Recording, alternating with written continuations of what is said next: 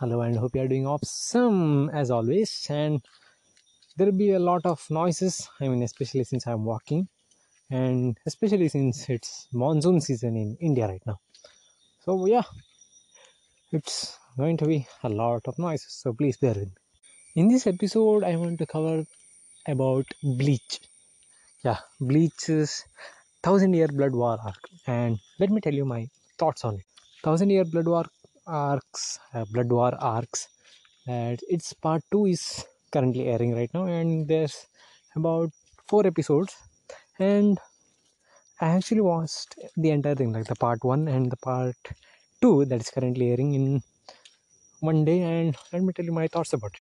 The first few episodes, I think the first eight episodes of part one of the Thousand Year Blood War arc, that was just pure hype in my opinion. My God, oh, it was really amazing, and especially episode ones, like at the ending, they made like a rewind kind of stuff with the Tatsuya Kitani's music. That was my God. Even though I started it on I think 2021 October, it really felt nostalgic. I really felt nostalgic on. It was amazing. Was freaking awesome. My God. And I was getting goosebumps on that scene, on that particular scene. Now coming to the, I mean, next episodes, the progressive episodes of about I think eight to ten episodes, it was just pure hype in my opinion. And after that, it just went kind of down in terms of action, but went up in terms of I think uh, Ichigo's character. I think revelation, you could say. At first, I I think I couldn't really understand Ichigo. He was kind of. I mean, the story itself is kind of weird. Like every time there's this thought of getting a new power up or things like that, Ichigo just goes like. Um, I think you could it's not crybaby kind of stuff it's more like uh, he kind of loses his way and ultimately his friends back him up and it's over. Right he gains this new power up and it's and he's all powerful and he's all confident and things like that. And when he's again feeling low uh, one of his friends or his dad comes up to save him and kind of thing. And ultimately he becomes stronger and it goes on like that. It i think it's the entire thing is about like that. But still I think I actually loved Ichigo's character as I mean I couldn't really understand his character uh, in the original Bleach itself, but I think after I think a few years, I think after a year of waiting and watching Thousand Year Blood War arc, I think Ichigo makes sense to me. Ichigo is really an amazing protagonist in my opinion, and Thousand Year Blood War arc, my God, he got an insane power up and his, I think his thoughts or his ideals itself are very interesting to me.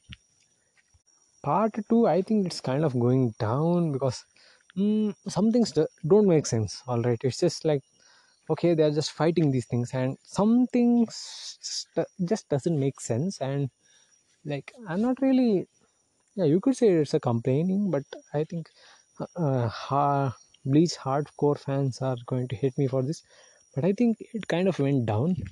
I I really like part one, but part two I think it's hmm.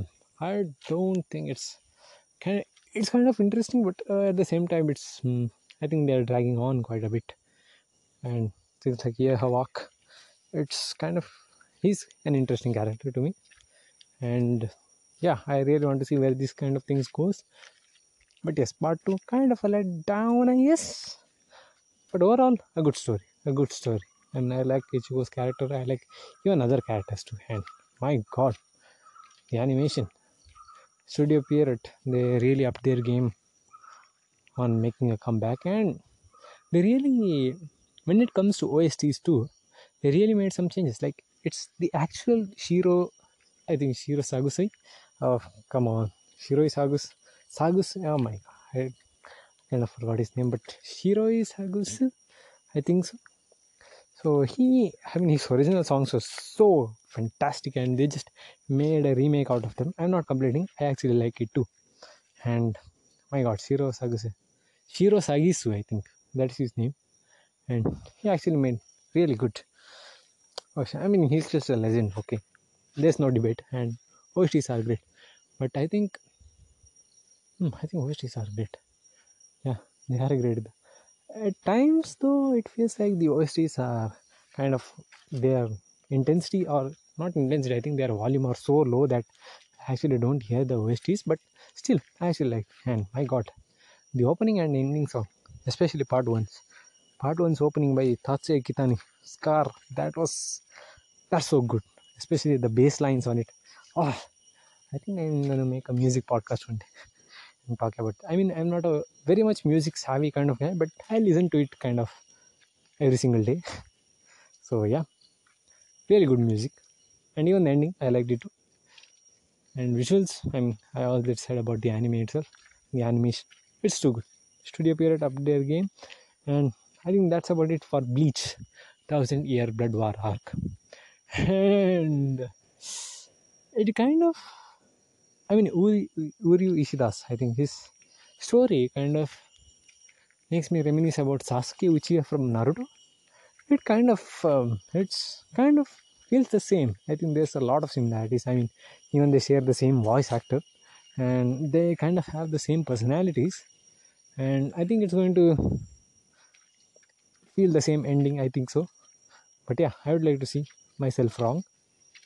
So yeah as it about Bleach Thousand Year Blood War arc. And yeah, that's about it. Bye bye. See you. Thank you.